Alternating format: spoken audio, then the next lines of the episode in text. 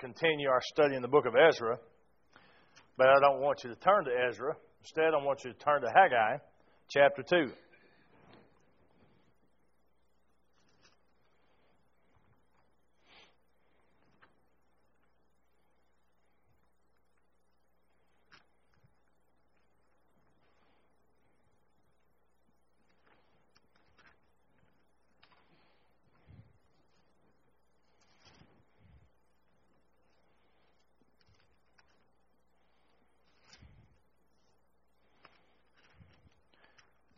Haggai's right after the book of Zephaniah. It's only two chapters, and it's right before the book of Zechariah. Did that help you any?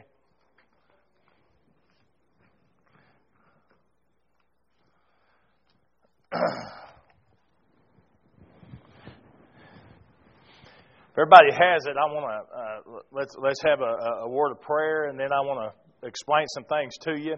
Then we'll get into unpacking these verses, okay?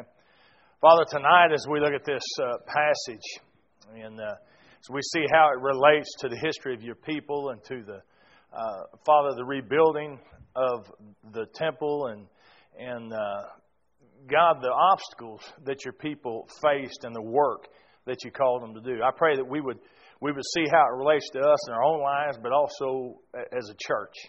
We would understand that there's always going to be obstacles. We would understand, Father, that uh, uh, if we're not careful, if we don't have the right heart, if we don't have the right motivation, uh, then what we do does not matter and it's not pleasing unto you. I pray tonight we would focus on Scripture and desire time spent with you. In Christ's name, amen. You know, when I was in school, I was not a great student on many areas. I know it's hard to believe, but uh, there were a few subjects that I kind of excelled at. One was history, uh, the other was literature, and then the third one was science. And I actually really liked science. Uh, but I will tell you this before I make this statement I'm, I'm by no means a physicist or a scientist. But I do think that science would back me on this one, folks. It, it's a whole lot easier to push a boulder downhill than it is uphill. You agree with that? Okay, so I learned something in science all those years. So what I'm saying to you is down always seems to be easier than up. Uh, for instance, folks, I can get down on the ground. That's pretty easy to do. My problem is with bad knees and too much bulk is trying to get back up after I get down. So down is easier than up. And, and I'll say this that general observation, that holds true in all areas of life, not just in the physical, but think about this. It's easier to tear someone down than it is to build someone up. It's a whole lot easier to discourage someone than it is to encourage someone. Down is easier than up. And depending on how you go down or how fast you go down, it could be very painful. Amen. You, you ever been there? Anybody else ever fall? You know, was it last year, two years ago? The the porch at our house had iced over. My feet come out from under me, and I, I went down in a hurry and busted two ribs. And I, I can assure you, going down was very painful at that time. Matter of fact, coming up was even painful at that time. But here, Haggai, what he does, he comes onto the scene at a time when God's people, they were down. I mean, they were discouraged. They felt defeated. They'd come from Babylon. They had a sense of excitement, a sense of purpose. There was enthusiasm that surrounded their return. They had been gone for 70 years. Remember, Babylon had come in. They had sacked the city of Jerusalem. They had destroyed the temple. They had taken captives uh, away and they'd been gone for 70 years. But now they had the opportunity to return. They had optimism. They'd come back. They're going to start uh, rebuilding the temple and, and rebuilding their way of lives. But the thrill didn't last too long. Opposition mounted, the enormity of the task at hand uh, set in, and because of that, the people, instead of tending to God's work, they uh, instead of building the temple, they pushed God's work and basically pushed God to the sidelines and took care of themselves. And for 16 years, they focused on their lives, their businesses, their houses, and the work of God went dormant. So God, what did He do? He sent. He didn't send a politician. He didn't send a, a diplomat. He didn't send some great uh, doctor or, or some great teacher. Instead, He sent a preacher. He sent a prophet by the name of Haggai. And he sent Haggai to preach to the people, to declare God's word to them. And you know what? God's word was effective. And I hope you understand this, hope you realize this. God's word is always effective when it is received and it is followed, it is applied. So God's word was effective. The people returned to the task at hand, returned to building the temple, but again, it didn't last long. Why? Remember, down's always easier than up. So Warren Wiersbe says this. Let me read this to you. He said, Haggai in his commentary says Haggai unearthed the truth that all ministers have discovered. It's one thing to get people, get God's people to work or back to work, and something completely different to keep them on the job. Now, let me give you a little timeline of what's going on here. On the first day of the sixth month, Haggai preached his first message. 23 days later, all right, the people acted upon that message. They started back to work. But then one month after that, on the 21st day of the seventh month, the resolve began to crack and that uphill push got a little tough on them. So in Haggai chapter 2, we find the Word of God coming again to the people. And Haggai, in this second message that we're looking at in chapter 2, we discover uh, in this the, the, the obstacle the people faced, the biggest obstacle they faced. And the biggest obstacle God's people faced was not the difficulty of the task in front of them, but instead it was the attitudes that were within them. So, what Haggai does, he addresses these internal obstacles to progress. Now, in this chapter, as we look at these different obstacles, they're probably going to seem familiar to you because uh, basically, folks, the obstacles uh, to progress that Haggai talks about, they're evidenced in our lives and in our churches time and time and time again. So, tonight, what I want to do is give you three principles that you can apply on how to stay the course, how to stay the task, and not give in to that downward spiral of discouragement, how to stay doing what God's called you to do. Let's look at the first four verses of Haggai chapter 2. says, On the 21st of the seventh month, the word of the Lord came by, by Haggai the prophet, saying, Speak now to Zerubbabel, the son of Shealtiel, governor of Judah, and to Joshua, the son of Jehozadak, the high priest, and the remnant of the people, saying, verse 3, Who is left among you who saw this temple in its former glory? So he's asking, who here is old enough to remember the temple, the, the original temple? And then he says, And how do you see it now? Does it not seem to you like nothing in comparison? But now take courage, Zerubbabel, declares the Lord. Take courage also, Joshua, son of Jehozadak, the high priest, and all you people of the land, take courage, declares the Lord, and work. Now listen to this. For I am with you, declares the Lord of hosts. Now, if we're going to stay on task, and what God called us to do in our lives as a church, as a people, if we're going to stay on task and avoid that down and keep moving forward, number one, first thing we need to do is understand the true nature of the task at hand. That was a problem with the people. That's why God sent Haggai there. Now, you'd think they'd understand the nature of the task at hand. I mean, we all understand what the nature was, right? They were supposed to rebuild the temple. I mean, if something's broke, you fix it, you repair it. That's a pretty simple concept. They were supposed to rebuild the temple. Well, that's what it looks like on the surface. Folks, the problem is that the nature of the task was more than just about building something. The nature of the task goes far deeper. The building was a big part of what was going on, but only to the extent that that building of the temple, that represented and pointed to something far greater. Now, their purpose in coming back was much bigger than what they thought, but they missed it say, Preacher, why would you say they missed it? Well, let me give you some reasons. One, because their great focus and concern was on that physical building. No doubt it was an enormous task. I mean, the temple had been devastated by the Babylonians. If you've read it or you studied that time of the history of God's people, you know, when Babylon came in, they destroyed the city of Jerusalem. They not only sacked the temple, they plundered it. They took everything worth value out of the temple. So all the ornate and the beauty of the former temple, it was gone. All the precious jewels, all the silver, all the gold, it was gone. And now God's people had come back and, and, and remember, they had been given the vessels of, of for the temple again. The king had given them the vessels, but here's the problem, folks. They still lack the ability to restore the temple to its former size and its former beauty. They didn't have the wealth, they didn't have the workers, they didn't have the material available that King Solomon had when he built the original temple. So, because of that, they're discouraged. Because the work they're doing in their mind, they say oh, it was never going to compare to the work that had been done. The work that had been destroyed and the work that was no more. So listen to me. This is important. I want you to listen to you, Pastor. Feeling as if you cannot compete with the past, that is a very quick way to lead to that downward spiral, to that discouragement. Because you start thinking like this uh, why bother? Number one, why bother if it cannot be as good as it was before? Why worry? Why put forth the effort if we can't compete with the temples across town on the other side of the county? What's the point? Church, listen to me. This type of thinking, that never inspires you. It doesn't inspire anybody to stay on task. That type of thinking, what it does is cause people to abandon the task, and that's exactly where God's people were at this point in time. I mean, you had some folks there in Jerusalem who had stayed, who, who were not part of the captivity that went to Babylon, and then you had those people coming back, and they joined together, and they decided, all right, let's clear the rubble, let's take stock and inventory of what we have. So they began to do the work and clear the rubble. They took inventory of material and of people. Now, you got to remember something. The original temple, God raised up some master craftsmen craftsmen for that first temple. It was a thing and a sight to behold, according to ancient writers.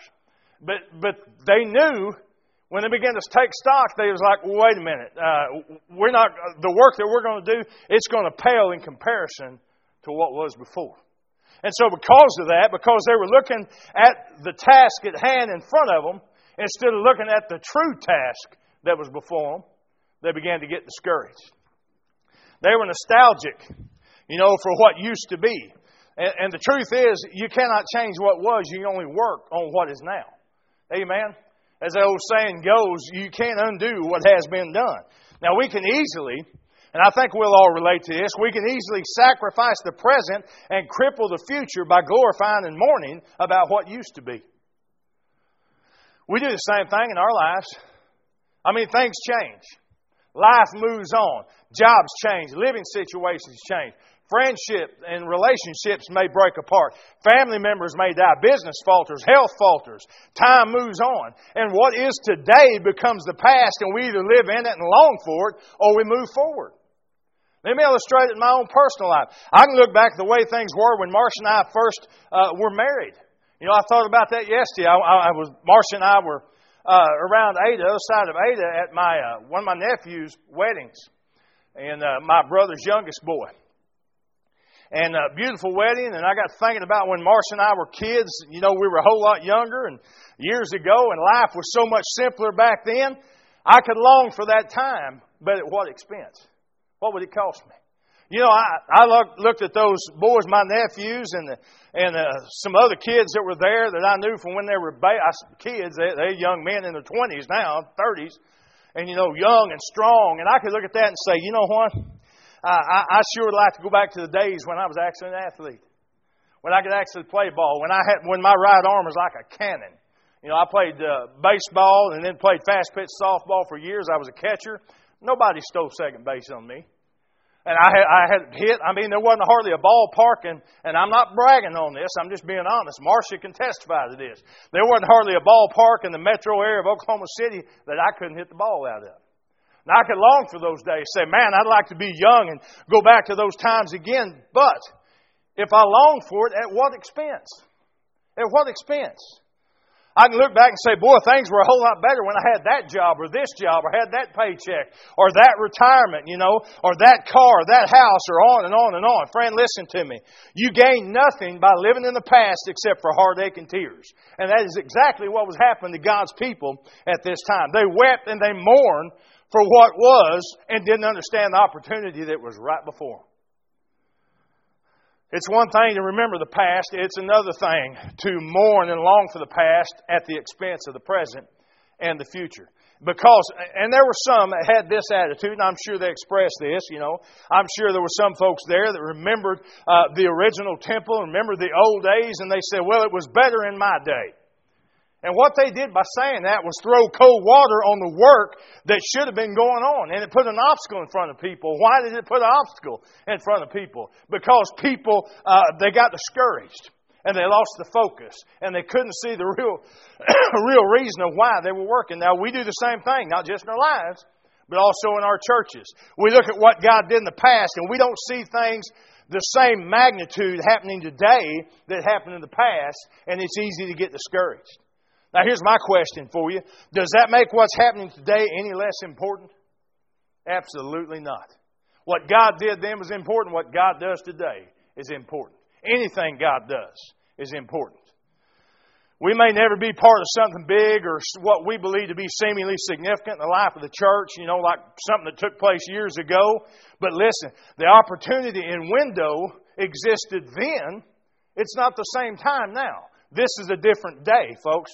The church in that day did what God set before them. The church today, we need to do what God sets before us. It's a different day, but there's still work to do, and it's not always the same.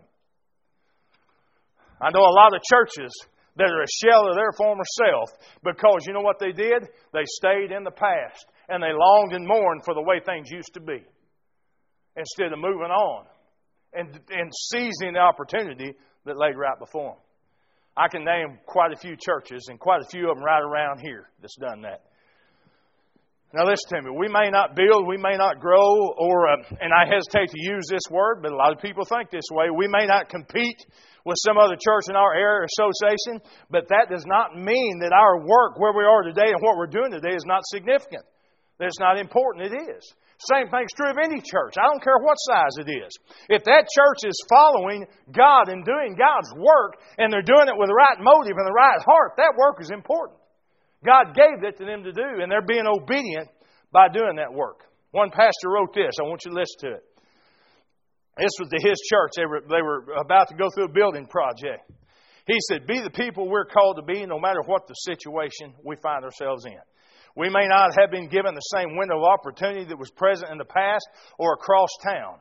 The work itself, and he says the visible results, may not be as glorious or, or grand, but the work is no less important because the glory is not in what we build or do, but to involve ourselves fully in the work that God has called us to and the opportunities He has placed before us. The glory is that God is with us in what we build and what we do. People understood the immediate task, but not the true nature of the task. So again, the building of the temple was part of a much larger purpose, a much larger plan.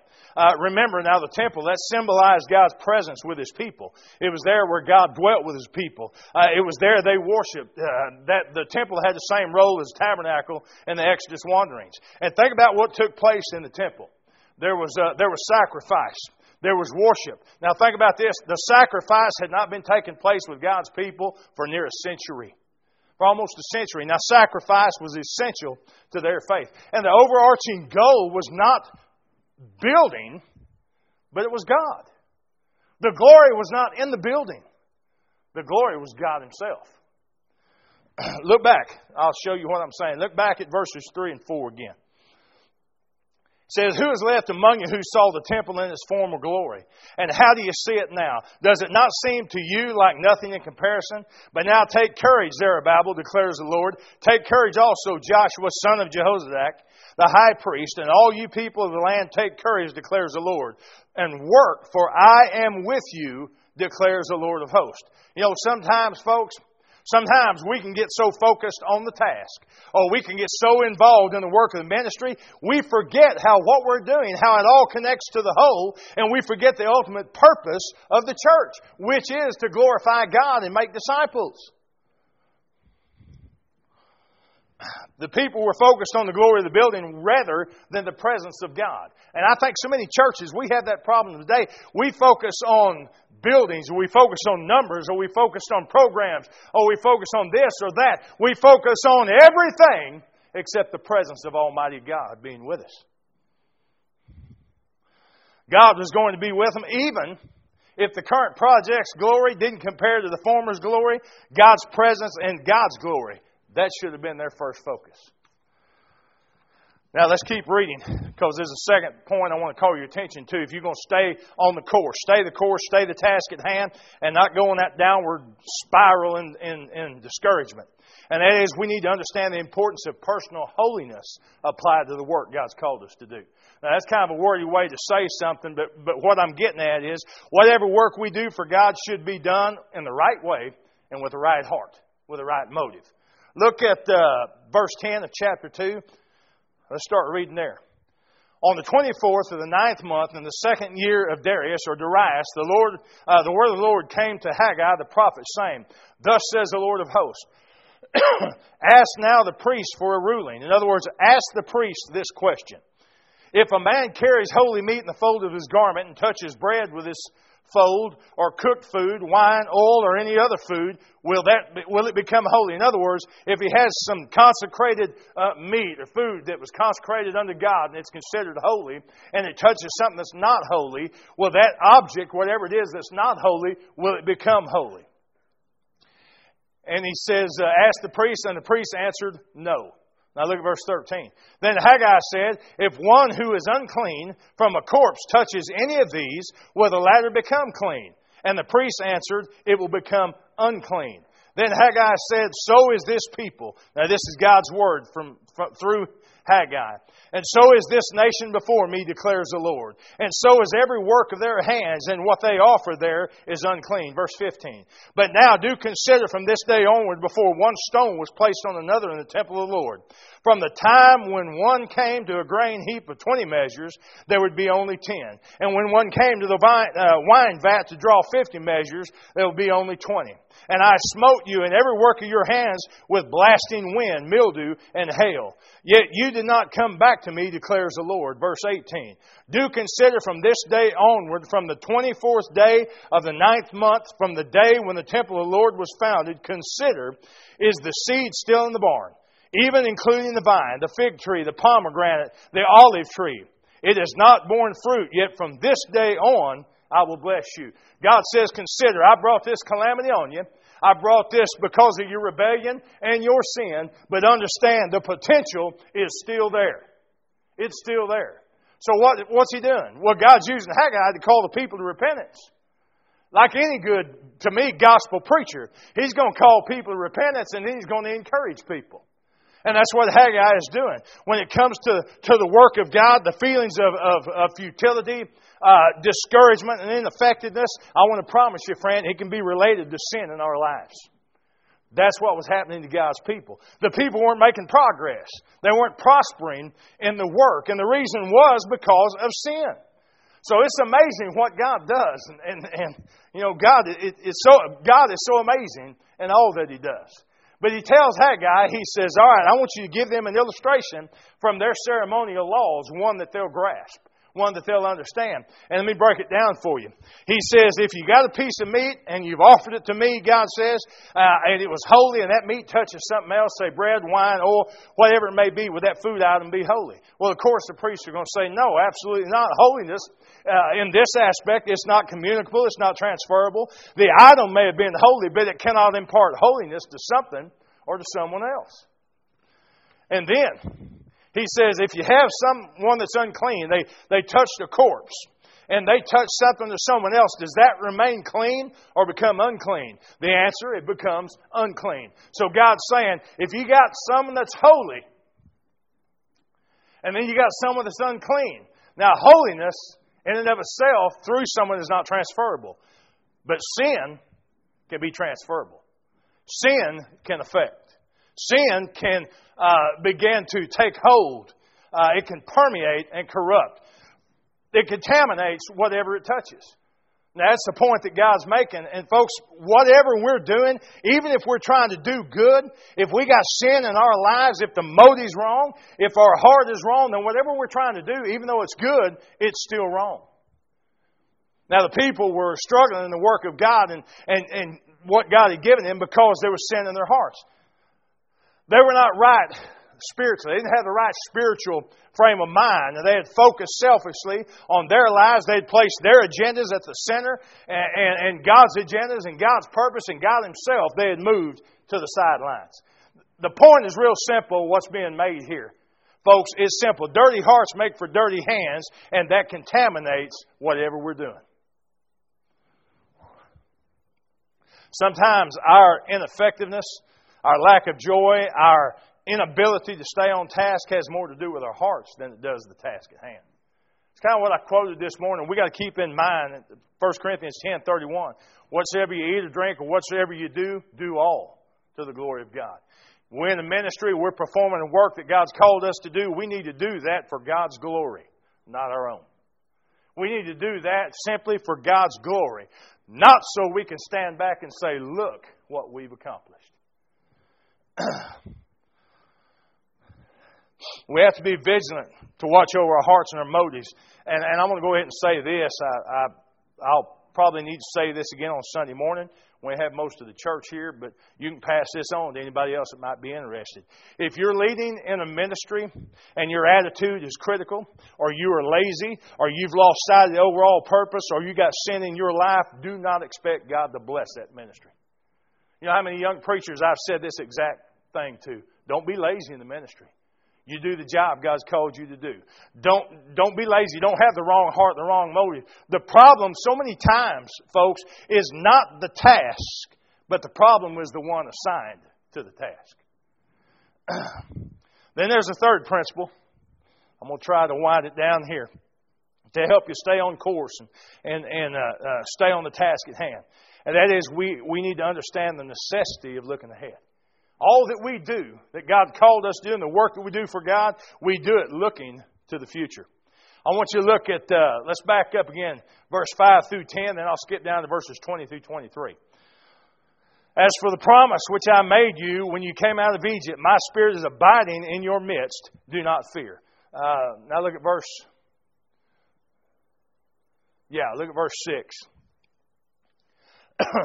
For thus says the Lord of hosts, once more in a little while I am going to shake the heavens and the earth, the sea also and the dry land. I will shake all the nations, and they will come with the wealth of all nations, and I will fill this house with glory, says the Lord of hosts. The silver is mine, the gold is mine, declares the Lord of hosts. The latter glory of this house will be greater than the former. Now you need to understand, he's speaking about more than just the temple they are building at that point. He's speaking about into the future beyond the temple. the latter glory of this house, verse 9, will be greater than the former, says the Lord of hosts. And in this place I will give peace, declares the Lord of hosts. Then the word of the Lord came a second time to Haggai on the 24th day of the month, saying, now it's in verse, verse 20, I just read it, verse 21. Speak to Zerubbabel, governor of Judah, saying, I am going to shake the heavens and the earth. Verse 22 I will overthrow the thrones of kingdoms and destroy the power of the kingdoms of the nations. And I will overthrow the chariots and their riders, and the horses and their riders will go down, every one by the sword of another. On that day, declares the Lord of hosts, I will take you, Zerubbabel, son of Shealtiel, my servant, declares the Lord, and I will make you like a signet ring, for I have chosen you, declares the Lord of hosts. You know what God's doing? The point is, God is directing them to the future. Look beyond what you're doing right here, right now, today. God says, Look to the future. Look what I'm going to do. Always remember, God is working in the present, but never forget this, folks. What God does in the present not only has future implications, but it's preparation for what He's going to do in the future. The people feel discouraged and defeated right now. God sends Haggai in to preach repentance and then encouragement. God reminds him their future is not one of defeat. It's instead it's it's not defeat and discouragement. It's it's a future of victory. They were defeated because the temple lacked the glory of the former temple. But God reminded them the previous temple and the one they were building, they were just preludes to a much more glorious temple in the future. Church, we're called to be faithful in the present no matter what's going on. You agree with that? Say amen. We're to be faithful right here, right now, today. No matter what's going on in the world around us, we're still faithful to God, faithful to what He's called us to do. because every victory that we have in this life is a foretaste of future and greater victories. All that we do in the church is a foretaste of something far greater. Do you understand that? Our worship of God here together on Sundays, it's a foretaste of greater worship gathering that we're going to have one day. Uh, folks, our time spent like tonight studying God's Word, interacting with God, getting to know God in a deeper, more intimate way, that's a foretaste of getting to know Him together when we're in His presence. Uh, our time spent in fellowship as a church It's just a foretaste of the great community that we're going to enjoy together in heaven. See, what you do for the Lord is not just about the work that you're doing. What you do for the Lord, always do it with the future in mind. See, God is making preparations for the future and everything that you do for Him, everything that He calls you to do, all the work that He gives you to do. God is using that for the future. We labor in faith right now, even though we may not experience the full results. You know, I was talking to a young preacher yesterday, and he was talking about how hard it's been since the virus and everything. And I talked to some of the guys before church. He said, "You know, Jim, we we opened back up uh, a few weeks ago, but we're not running but about twenty percent, twenty to thirty percent on Sunday mornings of what we ran before the virus." He said, "Man, I got to tell you, I'm discouraged. I got to tell you, I, I feel defeated." I said, "Brother." You're one of millions of preachers that are going through that. I said, but let me tell you what helps me. I said, remember what God's called you to do. The orders hadn't changed. I said, I had a buddy of mine that's a Marine. And he used to always say, and, and with lack of uh, different orders, continue with the orders last given. I said, that's what you're supposed to do as a preacher. You continue swinging that hammer. You continue preaching the gospel, but you do it with a future in mind understanding that the work you're doing today for God is just as important as the work that was done years ago or centuries ago for God. Same thing's true with us, folks. Whether you're teaching Sunday school, whether you teach and work in Bible school in the children's department, whatever you're doing for the glory of God, the work God's called you to do, it's just as important as any other work that God's called somebody to do. Let me tell you what we need to do. We need to even though we may not see the full results of the work, we still long for that day. Amen. We long for the day when God's promises are fulfilled. We need to be, we need to be like the great heroes of faith in Hebrews chapter 11. Let me read a little part of that. Hebrews chapter 11, beginning verse 13. It says, And all these died in faith without receiving the promises, but having seen them, having welcomed them from a distance, and having confessed that they were strangers and exiles on earth. and then verse 14 For those who say such things make it clear that they are seeking a country of their own. And indeed, if they had been thinking of that country from which they went out, they would have had opportunity to return. In other words, they kept their eyes on the prize, their eyes on the future. 16. But as it is, they desire a better country, that is a heavenly one. Therefore, God is not ashamed to be called their God, for he has prepared a city for them. Let me close right here, folks. Faith in the future promises of God, that's what keeps us focused and faithful for the task at hand right now. Amen. Do you, do you agree with that? And what's the task at hand for the church right now? Most people don't know. It's sad, but they don't. It's exalting, it's equipping, it's evangelizing, it's making disciples. That's the task at hand. You say, well, what about building? What about doing this? What about that program? Anything that we do needs to be geared for that. Exalting God, equipping, evangelizing, making disciples. God's glory and making disciples. Anything within the church is geared toward that. Because the, the, the task of the church of glorifying God and making disciples, that connects to an even greater reality. You know what that reality is? Eternity in heaven. Always, always work for the Lord with the future in mind because God does.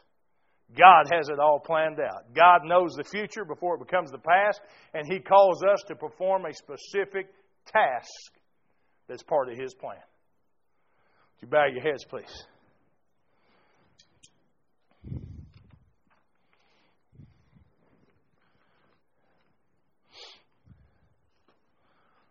Father, we thank you for the power of your word. We thank you for how it instructs us, how it disciplines us, how it encourages us, how it guides us. God, how it, how it lifts us up in those down times. I thank you for your word, for the promises of your word. I pray that each one of us, as we, uh, uh as Christians and as your children, as we serve uh, you in our lives and through the church, that we would do so with the right motive, with the right heart. We would do so with the, the purpose of bringing glory to you. and making disciples, not of, of bringing glory to ourselves, not of uh, being able to stand back and say, look what our church has accomplished. No, no, Father. We want people to see what's done and bring all the glory to you.